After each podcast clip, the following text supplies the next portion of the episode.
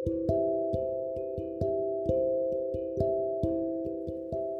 根裏部屋から送るアートセラピー。このラジオではアトリエスワローの美術教師スワローが生活の中で生きるアートの考え方についてお送りします。皆さんこんばんは。いかがお過ごしでしょうか？今日は、えー新月29日なんですが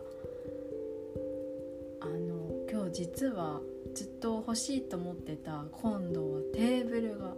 お家に届きましていやとっても嬉しいです。あのこのテーブル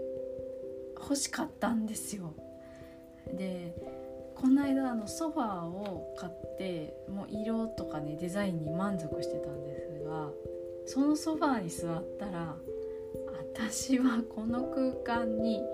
あの机が欲しい。っていう、まあ、欲とあとあの机で絵を描きたいっていうなんかこうやりたいことが見つかってもう速攻それであの頼みました。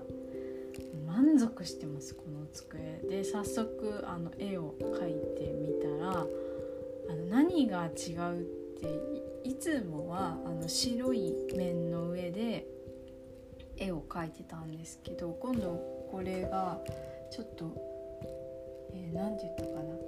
グリーンブラックって言ったかな。黒板みたいな色のあの机なんですけど。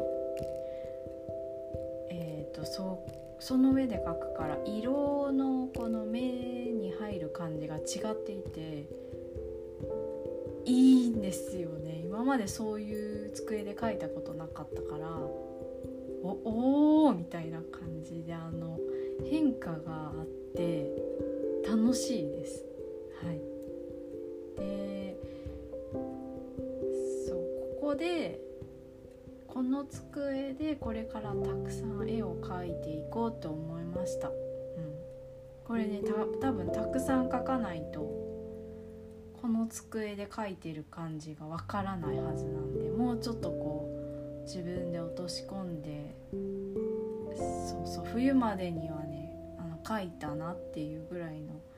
感じでやりたいなって今日この机届いて思いました。はい、家具って大事なんですねやっぱり毎日見るし結構こう身近だからなんかそれって人によっても違うと思うんですよ。例えばそれがあの爪とかのマニキュアとかあと口紅とか化粧品ですごくもっとフィットしている身近なものだったりする人もいるだろうしこうファッション的な着るものとか、えーと、靴とかヘアスタイルとかなんかちょっとその人がその人らしさをこう掴む場所っていうのは人によって違うと思うんですけどなんか最近そうそれは私の中では家具が来てなんかいてで空間の新しい使い方もあるって自分になんか許したんだなって、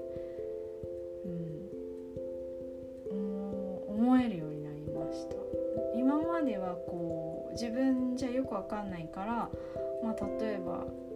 あの家具が売ってるお店に行って、まあ、自分で手頃なものとちょうどいいサイズ感のあんまり目立たない色にしよう。その方が部屋が広く見えるからとかそんな感じで選んでたんですけどいやいやそうじゃないわっていうのが最近あの思って色は出す出すっていうのは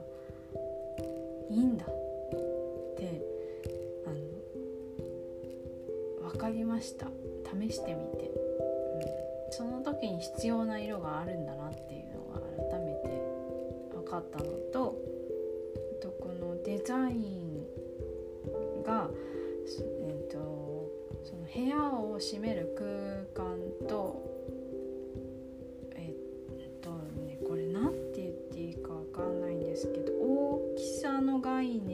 自分で変えることができるんですよね。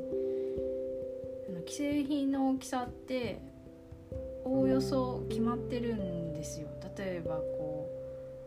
うこのぐらいの身長の高さの人がこういう目的で使う家具とかなると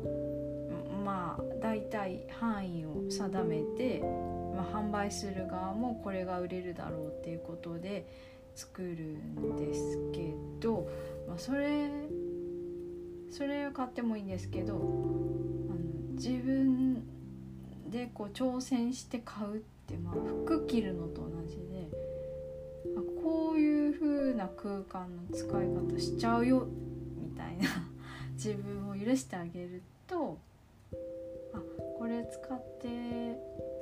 えー、じゃあ今度こんな絵描いちゃおうかなみたいなこう今までとは違う方の自分も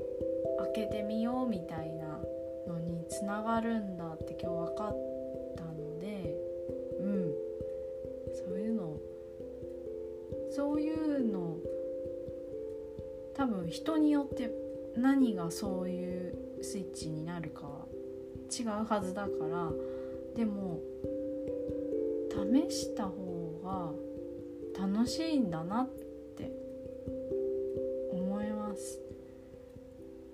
せっかく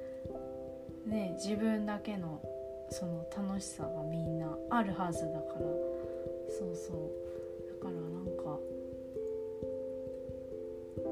なんだろう。何でもこれでいいかなっていう時にはちょっとこれでいいっていう風にしない。これがいいと思う。みたいなぐらいまでちょっと待って選んだりとか。考えたりしてこれを選ぶみたいになる自分をこう探るっていうのは、うん、大事なんじゃないかなと、はい、思いました。自分もこう今日届いた机あの大事にしていきたいなと思います。はい、今日も最後まで聞いてくださってありがとうございます。それではまた。